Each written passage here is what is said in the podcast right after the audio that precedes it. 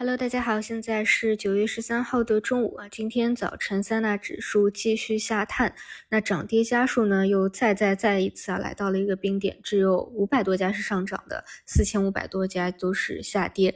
那指数呢又一次要考验三千百点的关口啊。当然，下方的缺口到底要要不要补掉，这个也不好说。那总之就是市场还在底部不断的磨啊。今天早晨早评基本上也基本没有什么聊啊，就聊两分多钟，因为。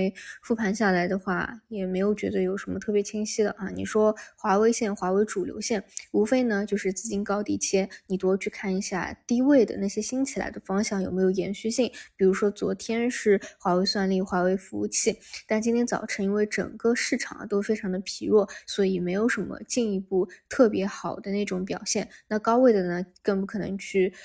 博弈啊，在没有利润点的一个情况下，那上周五呢，主要是讲像呃卫星通信啊一波涨的比较多了。那么虽然说啊，今天光刻机、光刻胶整个板块的涨幅还是可以的啊，但是你也看到龙头啊已经是偏震荡的走势了啊，这个还是得注意一下。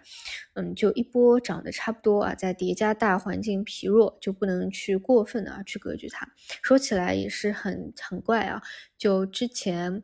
呃，光刻机、光刻胶基本上还是以游资为主吧。然后昨天啊，像前这两天机构啊买入的比较多。哎，你看，基本上一波啊，有没有再继续往上了？而且你们看啊，这一波华为起来啊，基本上弹性特别好的机构的占比都比较少啊，机构占比多的，但实际上受益的弹性很一般啊。所以你看，现在去做多中国股市，嗯，各方的想法也其实很内卷。就比如说，你作为短线资金啊，或者呃有大部分做短线的朋友，你在选股的时候，你这段时间会考虑什么？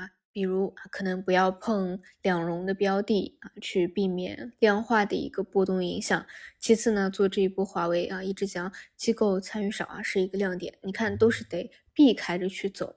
但是作为机构呢，啊，现在今年的表现啊又非常的弱啊，除非说是你就单压某一个方向，上半年压 AI，下半年又去压一个什么，均衡配置的基本上又很弱，那也也有这个风险控制啊，就肯定是不能把风险偏好直接立马提高的啊，在没有看到变好的一个市场的情况之下。就确实，大家这种思思思路啊，可能也都会不一样。所以我个人觉得，一方面啊，要么就是正常市场的一个自发规律，你摸底摸完啊，能够自发的变好，这也是当然是最希望看到的。就像之前我说啊，出了这种印花税的政策啊，它只是一个短期。出了以后，你短期还是要继续去磨底的啊！而且呢，这一次会比之前更加弱一点嘛，因为之前我们说基本一个规律啊，就十二个交易日以内都得反包掉那个高开的高点的，但是这一次甚至都没有反包掉啊，基本直接就是在低位继续给你去盘了。要么呢，就是像啊一些平准基金啊，资金能够直接入场吧。哦，差不多就这些。嗯，好的，那么我们就下午再见。